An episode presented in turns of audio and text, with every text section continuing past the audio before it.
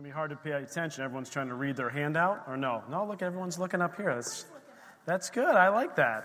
We'll get to the handout when we get to the handout. It's okay. It's always like I thought about giving them out right at the beginning of service. I could see people during worship, they'd be like, man, if the lights were just a little bit brighter, maybe I could read what's happening here, right? Okay, I just want to pray over the offering. Uh, I also want to let you guys know a couple things. Number one, we've got a team at the City Mission this morning. So there's a bunch of our people down there at the city mission serving. Uh, they get to serve food down there. They share the gospel message. They pray for people. So I want to pray for them here in just a minute. And we want to pray over offering and then pray for the series that the Lord has really been placing uh, on my heart and stuff that I want to share with you here this morning. So the scripture for uh, tithes and offerings out of Hebrew 13, it says, Therefore, by him, by him, not by us, therefore by him, let us continually offer the sacrifice of praise to God. Amen? The sacrifice of praise God. That is the fruit of our lips. Were we not just talking about that already? Giving thanks to his name. But do not forget to do good and to share. For with such sacrifices, God is well pleased. Amen? Amen. He calls us to be generous. He calls us to be great tippers at restaurants. Be like, well, I didn't see that in the Bible. Well, guess what? We are his hands and feet. And even if the service is poor, I would highly suggest that we show the love of God to someone. It's not our job to correct that person, it is our job to love that person. Amen? I have no idea where this is coming from, but I'm talking about tipping this morning, okay? How that got from here to there, I can only imagine, right? But I just want us to be generous. I want us to be a generous people because God loves what a cheerful giver. Let us be generous where we go. Let's be generous in all that we do, showing love to people in practical, loving ways. Amen? Amen. Let's pray. Heavenly Father, we just thank you, Lord, for every gift, every giver this morning, Lord. I thank you, Lord, that you are for us and not against us. Father, I thank you, Lord, that we can continually offer a sacrifice of praise to you from our lips. I thank you, Father, that our voices are strong. Our voices are for you, Father. We thank you for it. We just pray a blessing over our team down at the city mission. Father, I just pray that you anoint them with your spirit as they share, both in practicality, the love that you have for people in, in giving food and distributing food, but also the gospel message that you laid down your life for each and every one of us. I thank you for it. And Father, I just pray over this message, this series that you have in store for us, Lord. I just pray that you will just anoint my lips to be able to communicate what you have in store for us as a church as we move into these last days. In Jesus' name, amen. Amen, amen, amen. Okay, so from an introduction perspective, number one, I, like to say a couple things. If you did not get a handout that looks like this, it's like a yellowish piece of paper, just slip your hand up. Uh, we'll have some ushers that are able to get those to you. If you're watching online, you say, How do I get one of these little handouts? Well, we made it available on our website. So if you go to our website, www.ecfchurch.org, and if you scroll down a little bit, because we kind of have our COVID plan up front so people see that, about halfway down through the main page, you don't have to click anywhere, just scroll down. You can click on it. It's a PDF that will open up on your computer, and you can either zoom in, you can try to print it. It's probably going to be small. The way we printed them, we printed them a little bit bigger piece of paper to try to get the font as big as possible uh, for you guys to see it. So I want to do a couple things first and foremost. Uh, we did give credit to, so the actual design of this timeline that we're going to go through, uh, we had found it. Uh, this guy makes it available to people. It's dangreenup.com. And so I put a little note down at the bottom. I just want to recognize him for the work. In the general design of it. And I want to thank Andy Musella and Sydney Moore, who, as we work through this over the past couple weeks, really over the past couple months, right? I mean, we've been working on this. Uh, we've made some adjustments, and we've kind of put down the timeline as we see the Bible's showing us uh, the end times timeline of what this looks like. So we're going to get to this uh, in just a moment, but I just wanted to give credit, and for those who are online, have a chance to be able to go uh, and pull down some of that information, okay? All right, I have a couple scriptures I want to start out with. The first one is out of Hosea 4, verse 6. And it says this, it says, My people are destroyed, or they cease to exist, or they are cut off. They're actually destroyed for what? For the lack of knowledge. They are destroyed for the lack of knowledge. What does that knowledge mean in that scripture? It's talking about discernment, it's talking about wisdom, it's talking about understanding. And you say, well, well, Pastor, why do we want to talk about this? Why do we want to talk about end times? Why do we want to look at biblical prophecy and what it means? Because I think that many of us, many of us can be easily deceived in thinking something is happening when it's not happening. We can be easily uh, uh, mixed up when we have an expectation that something is going to play out a certain way, and then that expectation doesn't play out as we thought. How many of you have been there? okay, this is like, ask my kids. Ask my kids.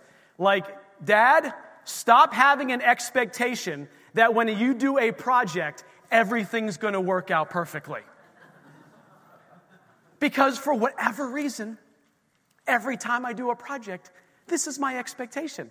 My expectation is that I'll have all the right tools, that I'll only have to go to Lowe's how many times? Once. only one time. I will get everything I need. In fact, I'll even buy extra because I, you know, just in case I need this, this, this, and this. And undoubtedly, undoubtedly, I don't have the right tool. I don't have the right fitting. I don't have the right part. And I go back to Lowe's how many times? Three, four. And thank goodness it's, it's close by. It's not far away. But then what I end up doing is I start getting frustrated. I have this expectation like this is how things are going to play out. And I think, well, it's, all, it's always going to be, all is going to be good. All is going to be well. And guess what? It doesn't work out that way. It doesn't work out that way. And so when my expectation is here and reality is here, between these two is frustration, is anger, is disappointment.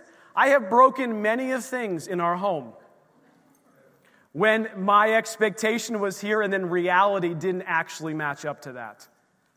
Uh, guys, we're all like this, right? I mean, we have these things happen in our lives. We have a certain expectation that our kids are going to act a certain way. Let's go to the restaurant and our kids are going to just be wonderful. It's going to be so beautiful and perfect. And then we all sit down and then there's spaghetti flying. There's kids crying. We went to a restaurant in Pittsburgh where kids were literally throwing up in the restaurant. Okay, you talk about a bad experience all over Liz, like, oh my gosh, we're like, uh, we need to go. Uh, we don't, we're not going to be here anymore, right? But our expectation was we're going to have this amazing dinner. It's going to be wonderful. And I give this example because I think this is one of the main reasons why I want to talk about end times. And I want to lay out for you some of the major events and timelines of things that are going to happen so that when things begin to happen, which they actually are, things are being signed, treaties are happening even as early as August or late as August 13th, just a few weeks ago, of biblical prophecy of things that are beginning to align up. And so, what I want to do as a church and as your leaders to say, here is what you can expect so that when things begin to happen, you're not like me at home doing a project getting really frustrated. But what happens is, if you remember Pastor Jim's message last week was about peace, grace and peace. My goal is that you are able to walk with grace and peace through these turbulent times because you'll see and have an expectation of what's going to happen. You're like, okay, I saw one of those, you ever hear say, hey, I saw that coming. this is what this is all about. I saw that coming, right? So here's a couple things for the goal of this series. I want to talk about this goal of this series. Here is what it is not to do. The goal of this series is not to set a date or define an exact window of time when all of this is going to start. That's not my goal. I will not do that. I refuse to do that. I believe the Bible makes it very clear that we can know the generation of when this will happen, and we're beginning to see some of those things, but it says no one will know the exact time, right? But we can begin to understand. I am not here to call anybody this morning the Antichrist.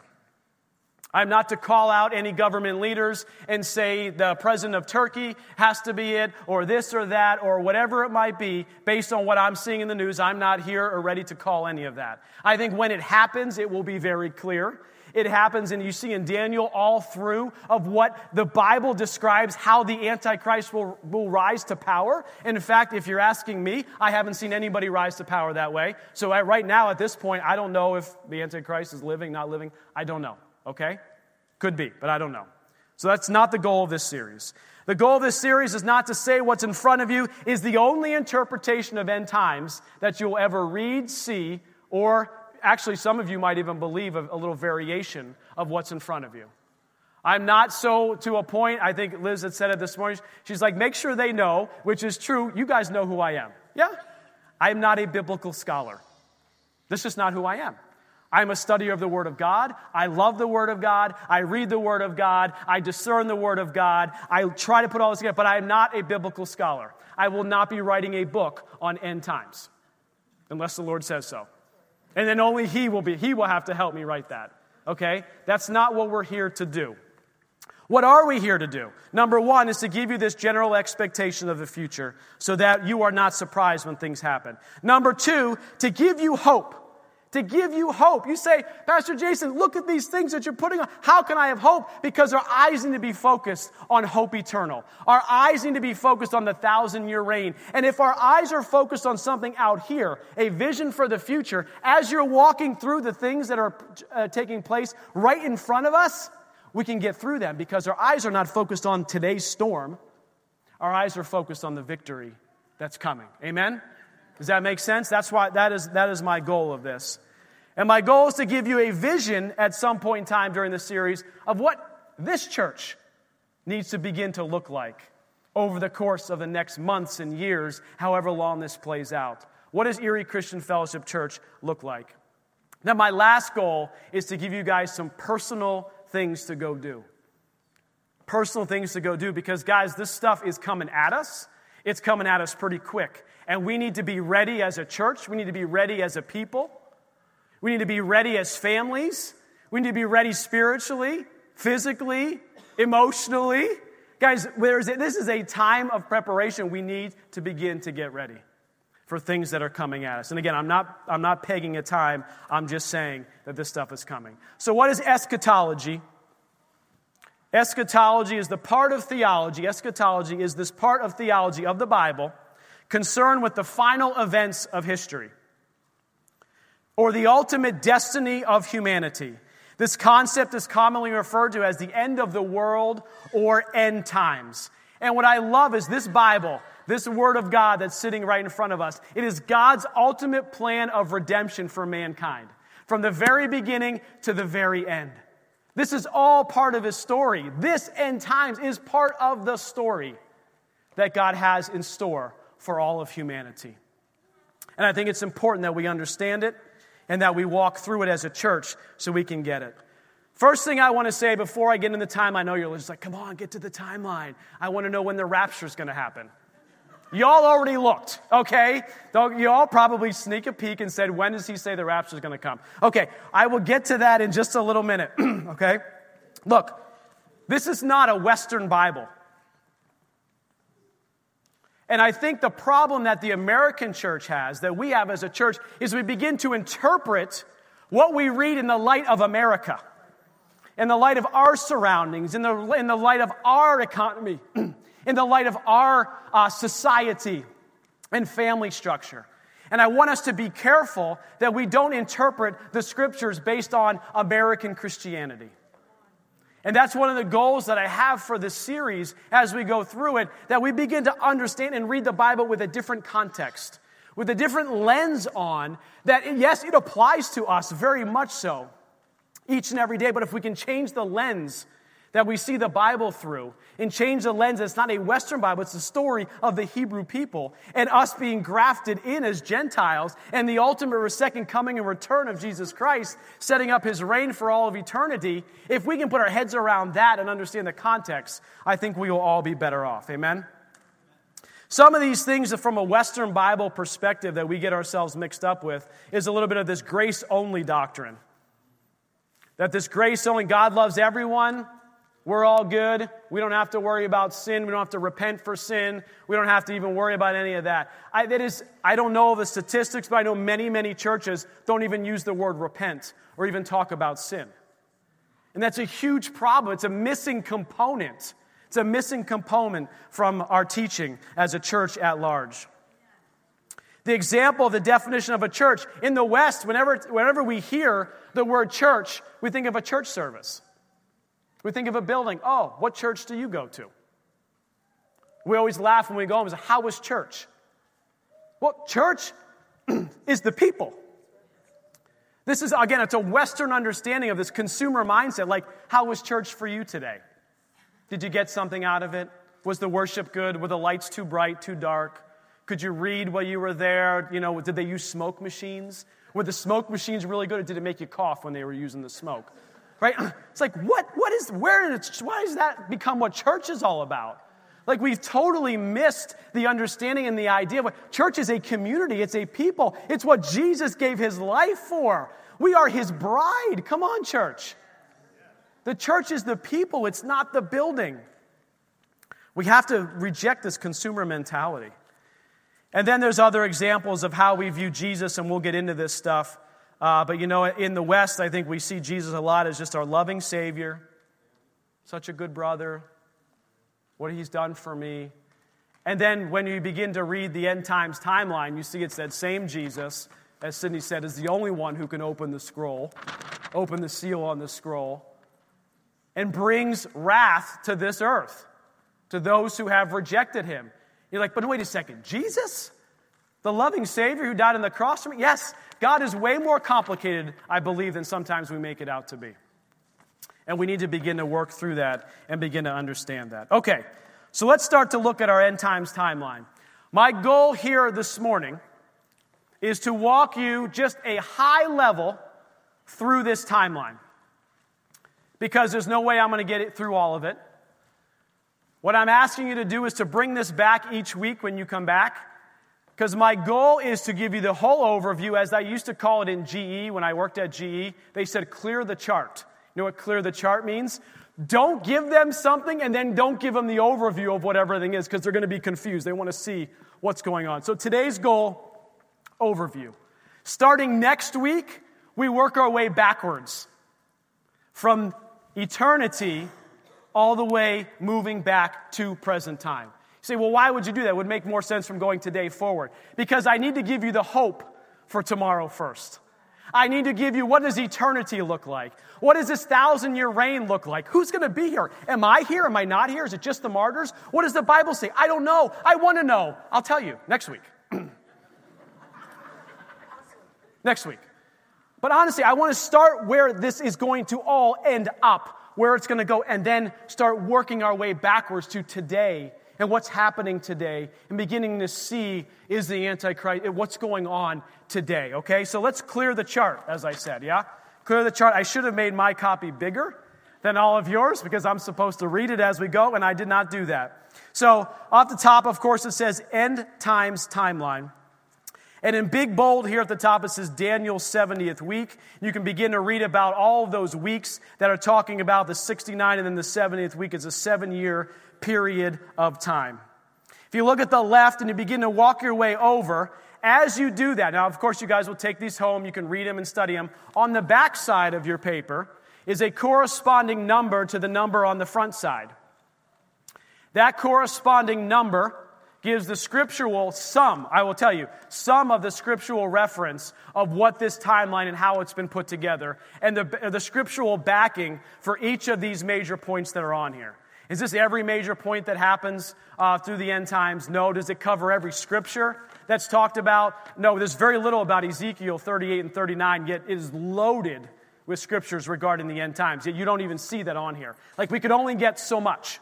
Okay, but what I thought is this design, what it did is it gave a pretty good idea, a pretty good visual of how things begin to play out, how things begin to happen. And I'm giving you the handout because it's like a back to school right? We're all, everyone's getting ready to go back to school, so why don't we all go back to school and have our own little handout and go through? So, the very first things that begin to ha- need to happen before the time of the seven year tribulation begins to occur is that the Antichrist has to rise. And if you look in the Bible, it makes it very clear that the Antichrist will rise out of the northern region of the Middle East. And on the back, I have some you know, potential uh, countries, today's countries, that the Bible has referenced of where that Antichrist must rise up out of. So when we get all upset and worried about people like Bill Gates and all this vaccination, all this other stuff, Bill Gates is not the Antichrist. I actually can give people that aren't the Antichrist for certain. Okay, so Bill Gates is not coming out of the Middle East. He's not coming out of the North. He's not coming out of any of these countries. So clearly, from a biblical prophecy perspective, can't be that. And I've heard people say that. So I'm just giving you an example. And we could use other names that are out there as well, okay? So then there's a war that's described in Daniel 11 and uh, verse 22. And it goes to the war there that Israel and many other nations uh, attack the Antichrist and lose. And basically, this is just a lot of wars that are end up coming up, all in the Middle East. And we're going to be able to see these play out over the course of time. Then the thing that really begins to start this last seven years this tribulation, not the great tribulation, but the tribulation, is a covenant that gets signed. you can read about that covenant in Daniel chapter 9 and verse 27 and 11 and verse 23. And it's a seven year covenant acknowledging Israel is who she says she is, you know, but do what she says she will do, right? It's acknowledging them in that land. And what it seems like this big evidence of peace in the Middle East, which actually is kind of like a false peace. It does, it's actually not going to play out that way, okay? And so some of the questions, if you follow the news, is there's been something uh, most recently signed called the Abraham Accord. How many have heard of the Abraham Accord? Okay, a few people who watch the news other than maybe the major news channels that only show the things that they want us to see. Anyway, whole nother sermon, whole nother message, won't go there. The Abraham Accord was a peace agreement signed by the UAE, United Arab Emirates, and Israel on August 13th. It was signed by them, and people were asking, or I've seen on the internet, is this the covenant that starts the peace for the end times? Answer no. Okay, it's not the covenant that does it because what begins to happen is it's not a covenant that they're signing with those who are in unity with them. What ends up happening is that covenant becomes after this war when they're looking for a time of peace that begins to happen. So that's not the covenant. However, the covenant that was just signed begins to set the stage. Another event is setting the stage for these things to play out. You understand? These things that we're seeing are begin to be able to play these things out. So this covenant happens, and once this covenant happens, the daily sacrifices begin. What are you talking about? The Bible makes it clear that Israel will be, rebuild the temple, and they will begin to make daily sacrifices in the temple. If you're interested, there are websites out there that lays out all the plans that they have to do it. It's all out there. You can find it. I'm not going to go through it uh, this morning, but you can go out there and see that. And then what happens is the seals begin to open. I think Sydney was talking a little bit about that, opening up the seals. The seals begin to open. What do these seals look like? This is number four on your chart if you're looking down at it. The seals one through three, these are false prophets, wars, famines, earthquakes, plagues, terrifying sights from heaven. You say, Pastor Jason, all of this is happening. Yeah, guess what? It's going to continue. And it's actually going to get a little bit worse. These things will begin to happen. And then there's an invasion, number five, there's an invasion uh, of Israel that fails. Eventually, you, you look at that number six and underneath there, there's Satan gets kicked out of heaven. You say, I thought he already was kicked out of heaven. We'll go through that. When I begin to back up, there's actually kind of three heavens that are mentioned in the Bible, and we'll kind of walk through what those look like. Does it really mean there's three heavens? I thought there was only one. We'll get to that, but what it talks about in that prophecy is Satan is kicked out of heaven. And then the Antichrist himself ends up getting resurrected. And then he begins to walk into the temple. They have this fight in number seven. You see that. There's 10 kingdoms that get consolidated. Look at number seven. Babylon the Great is attacked. The question is, is who is Babylon the Great? Is that the United States of America? I don't know. I don't know yet. We don't, we don't know how all of this is going to play out. Who is Babylon the Great? Jerusalem is invaded the abomination of desolation, which you've heard a lot of, well, maybe you've heard a lot about, but a little bit about, and then the two witnesses begin. If you look at those two witnesses, they begin a three and a half years where they can be on the earth as, as they're doing their witnessing, and that's 1,260 days. So if you look back to the top of the timeline, has 260 days. That moment, number seven, not that we were picking number seven for any reason, number seven begins the Great Tribulation. It begins the time where there is this, I mean, you've seen the movies, right? It begins this time where the Great Tribulation, where the persecution is amped up of Christians, the persecution uh, of the Jews gets amped up. It's where they start talking about the mark of the beast. And that the Antichrist, as he's beginning to rule and reign more and more of the world, that he begins to demand that each and every person gets the mark of the beast. And we all know what our answer is to that's going to be, right? No. Okay, just checking. Just checking. You say, well, Pastor Jason, that means we're still here when that happens. Well, let's continue forward. The Antichrist conquers much of the Middle East and Northern Africa in number nine. And then in number 10, if you look at this, uh, the different seals that are happening, this is called the celestial sign, seal number six. And then you look at number 11, where I, I truly believe that the rapture will occur, is right before the wrath of God. So, what I'm presenting to you here, based on study, based on reading, based on all the stuff that we did, that from a rapture perspective, it happens pre wrath, but it doesn't happen pre trib. It happens while, and we'll get into that on another week in more detail. Now, if you look at number 11, you see a little asterisk around there, yeah? Number 11 has an asterisk. I put an indicator down below. It says indicates disputed timing. That's probably an understatement. An understatement of the asterisk. It probably should be like 10 asterisks, right? Disputed timing, like people are like, you know, fighting over pre trib, post trib, pre wrath, post wrath. What is the right timeline to go? And I'm just saying, based on my scriptural uh, interpretation based on reading it. This is what I see, how I see it playing out. You may disagree in some way, and, and we can talk about that, we can debate that. But 11 is starred for that reason, so is 12 for the very same reason. But the seventh seal, number 12, there opens, begins to open up the wrath of God.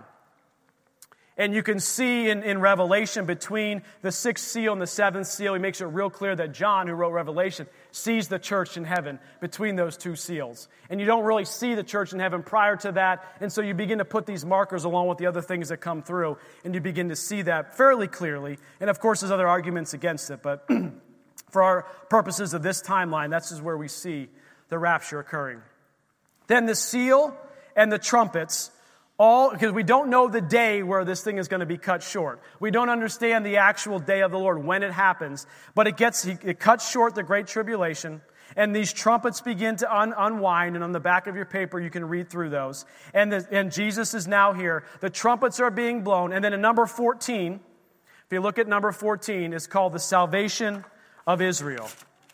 The salvation is called the mystery of God as well. And it talks about all the different things that will happen over this few day period, which are the witnesses being killed, Jesus physically showing up at uh, Bozrah, which is modern day Jordan, I believe, uh, the victory uh, procession into Jerusalem, and then the arrival in Jerusalem. The two witnesses then get resurrected, which means they had to have been uh, killed earlier, but they're on the earth for the 1260 days, if that makes sense. After that happens, then the bowl judgments begin to pour out. This is the rest of the wicked creation that God is basically taking care of. At this point, uh, the church is up in heaven. There are those who still, you know, are here, left here on earth. But Jesus is considered king. And then in number 18, again, we'll get into these more detail, is the Battle of Armageddon. Right? How many movies have been made or called Armageddon? or the Battle of Armageddon, right? It's out there. We know what this is. We've heard of it. And we're going to go through that. That is where Satan is uh, thrown into the lake of fire. And then bowl number seven comes out. This is when the earth is basically leveled. Okay, this is when it's getting real bad, but we're not here. Okay? Thank you, Jesus.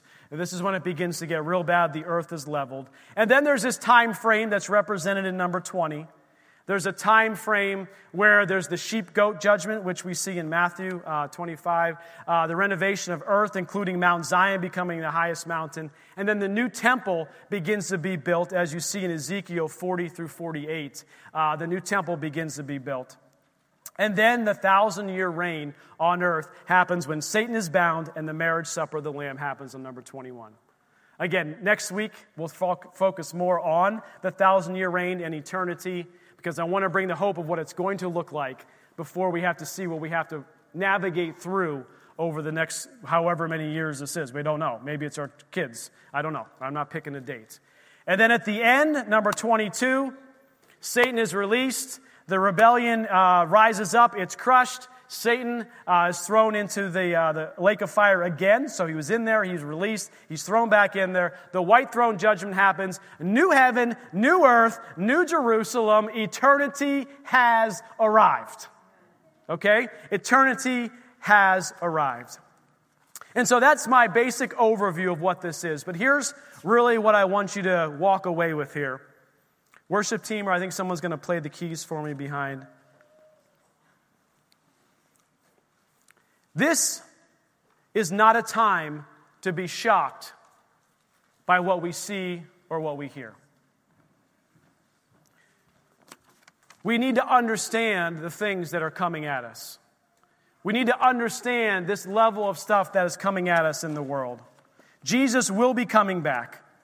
He will be coming back for his bride. What I'm laying out to here is a call to get right with the Lord. It's a call to get right with the Lord. It's a call to say the time seems to be short. The time is now to begin to share our faith. The time is now to begin to disciple. You say, well, discipleship's a long period of time and, and it's not going to be that long. How do you know how long it's going to be? I didn't tell you how long it was going to be. I didn't tell you when this was going to start. We see things that are beginning to play out. But the time of sharing our faith is now. Our time of discipleship is now our time of walking in peace because you can say, ah, you know what? I kind of knew that was coming because the Bible told me so. The B I B L E. Yes, that's the book for me. I stand on the Word of God, the B I B L me. That's the book for me. Amen? I sing that to Maggie May every night. I sing the Bible, the Word of God. Everything you see on this timeline is in the Word of God. I didn't make any of this up, I didn't come up with it. It's what is going to play out over this end time. It's time to get right with God. It's time to remove distractions in our life that is not allowing us to spend the time we need to spend with Jesus. Distractions have to go. There's no time for messing around anymore. I guess is what I'm saying. It's a call to action. It's a time to hear the voice of the Holy Spirit. It's a time to see the gifts of the Spirit in action. It's time to pray. It's time to be with our families. It's time to study the Word of God, understand the Word of God, rightly divide the Word of God. You know, school is about to start, or school has started, and there are so many distractions in this world that take us away from reading this and studying this. It's why we're trying to do this read through the Bible together. We cannot let the distractions of this world take us away from our time in this Word. This Word will bring the peace that we need. This Word will bring the hope that we need. When our eyes are focused on the Word, they're focused on Jesus. And as we know, He is the author and finisher of our faith. It is He and He alone that's going to sustain us through these times. Not by our own strength. We're not going to pull ourselves up by our bootstraps. I don't even know what that means. Seems physically impossible to do. You can't actually pull yourself up. Ever. Try it. Like it doesn't work. And that's the whole point. It doesn't work. Stop trying to pull yourself up to pull yourself together and try to do it on your own. It's not a time to do it on your own. It's a time to do it with the Holy Spirit, with God. This is the time that we're in. It's a time to focus on peace, on love, on joy, patience, kindness, goodness, all the fruit of the Spirit. It's a time to remove everything and anything that does not bring peace in our lives. If that means removing social media from your life, then get rid of it. I have not ever been on social media when I felt better afterwards. Maybe you have. Good for you. Not for me. You have to know the things in your life that cause you the anxiety. We prayed for people up here for anxiety and fear. But if you go back this afternoon and keep doing the thing that caused you anxiety and fear, this prayer that we just prayed for you isn't going to magically just change everything right away. You'll have a peace that's on the inside, but the enemy will tempt you. Why don't you just go back to that thing? It's okay. This stuff is not okay anymore. The time is short. It's not okay anymore. John 16 33 says this. I'm going to end with this. Liz, if you can come up here then, I want to just I want to do a time of prayer. John 16 33. These things I have spoken to you, that in me, church, in me, you may have peace. In me, you may have peace. In this world, you will have tribulation. But be of good cheer. I have overcome the world. Amen. What I want to do as a church here as we close for the next few minutes is I just want to spend some time praying. I've seen a lot of different things about uh, this being a time, a, a called time to pray. There's been prophetic words about this being a time to pray. I believe you said it over and over. This is a time to pray. When you don't know what else to do, we can pray. The Bible commands us to pray. And if we could turn, I don't know, Grace or somebody can turn the lights down here. I want to just take some time and pray. Praying for God's kingdom to expand, for the lost to be saved, for the sick to be healed, for th- families to thrive, for lives to be transformed. I want to pray over our city, over our church, over our families.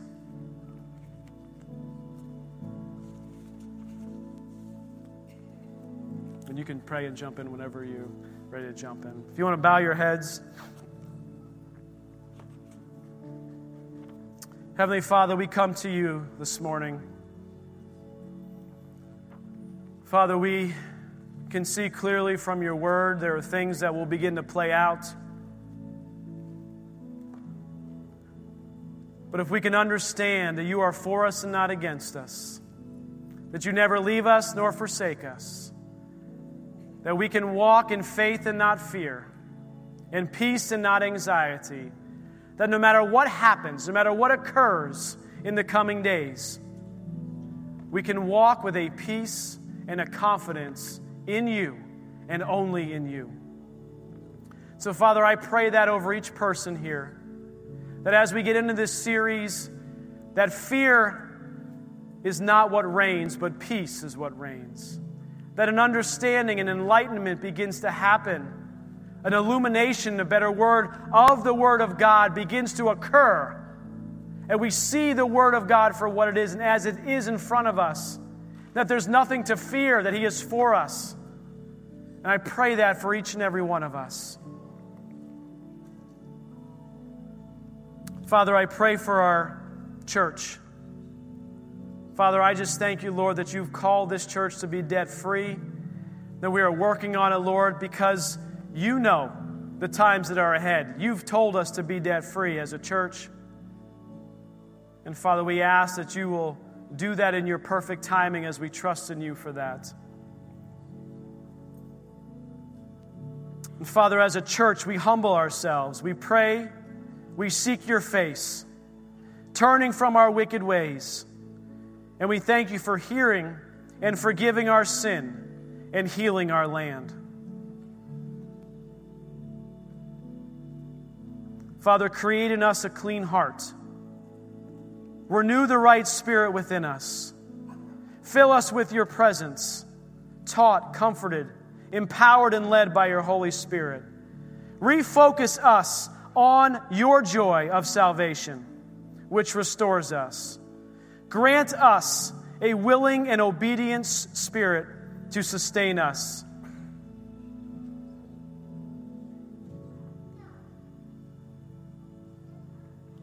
Father, we ask that you correct us, grant us repentance, that we may know the truth and escape every one of the devil's snares. Father, we submit to you. We resist the devil, and your word promises that he'll flee from us. Father, I just pray that our ears are open to hear your word.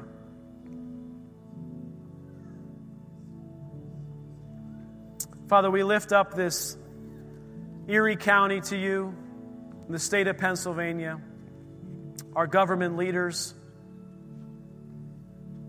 Father, we pray that their attention will be arrested by Jesus Christ. that the Holy Spirit will convict and do what only it can do. And that we as the church do only what we can do. That's to be your hands and feet and to love others, to care for those in need, to give generously of our time, of our talents, and all that you've given to us. Father, we pray for our students who are going back to school. So many things going on, so many confusing messages out there. Father, I just pray that it would be clear to them the one message, the true message, the message of the cross, the message of Jesus Christ for hope eternal be made clear in our school here, in the schools around this area.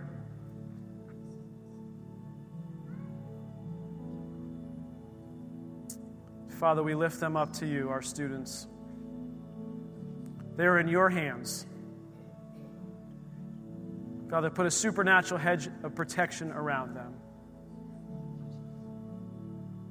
And Father, we do lift up specifically the school here, Leadership Christian Academy, that a hedge of protection will be around it. Wisdom will come to its leaders, administrators, teachers. As they open school back up, it goes smoothly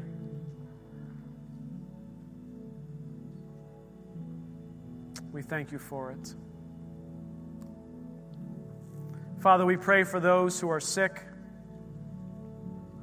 both those who are sick with COVID and any other pain or disease that we know is not from you. We ask that you heal them in Jesus' name. We ask you reveal the perfect plans for them, for their health. And Father, we ask for many to come to know you in these days that your kingdom will be expanded. Not the church building, but your kingdom, the church, will be expanded. And we thank you for it. Father, I pray for a spirit of peace. Father, I pray that as we look at the things that are to come, Father, we will lift our eyes to the heavens. Father, that our trust would grow deeper and deeper, Father. You are calling us into a love relationship with a loving Father where we are safe and held in you. Father, I thank you that your wrath is not for us. Father, I, I pray that you would have your way in our hearts. Father, in that as these days come closer, right? Tomorrow, Lord, we're one step closer than we are today. And we don't know the times, Father, but we know your faithfulness. Father, we I just pray that each and every person here would know you more and more and more. I pray for a spirit of revelation that we would grow ever closer to you. That we would have revealed knowledge that only you can give. Father, that and it leads to transformation. Father, I pray in the name of Jesus. You are good. And we love you, Father God. We trust in you. We trust in your word. We trust in your plans and your purposes. You lead us, you guide us, you keep us. Father, we surrender ourselves to you, knowing that you care for us. We thank you and praise you for it in Jesus' name. Thank you. Well, uh, prayer team, if you guys could make your way forward. We're going to end service, but if you need prayer for anything in your life at all, there'll be groups of people up here that can pray for you. Maybe you just, this message really resonated and said, you know what? I need to get right with God. I, I have not been where I've needed to be. I've not been walking the way I needed to be. I just need to somebody to pray with me, the prayer of agreement, even, to say, look, I just need to take steps in my life to move back towards my relationship with Him. You can do that this morning. If you need healing in your life, physical healing, mental, emotional, these people can pray for you. You can share with them. You can be very vague. You don't have to give them all the details. They can pray for you, or you can give them all the details. It's confidential. They don't share it. I encourage you, I know it's, it's later, but this is how we do service every week anyway. It's not even, yeah, it's not even noon. It's actually early. We're actually ending early today. Thank you very much, Pastor Jason and Liz, for ending early on this beautiful Sunday. That's funny. Okay, here's what I want to do. I'm going to read this benediction over you guys, and then we'll turn the lights back on. You guys can be dismissed, and if you need prayer, you can come up here. It's out of number six. It says this The Lord bless you and keep you. The Lord make his face shine upon you and be gracious to you. The Lord lift up his countenance upon you and give you peace. Amen? Amen. Peace, peace, peace. Amen. Have a wonderful afternoon, and we'll see you soon. Bye bye.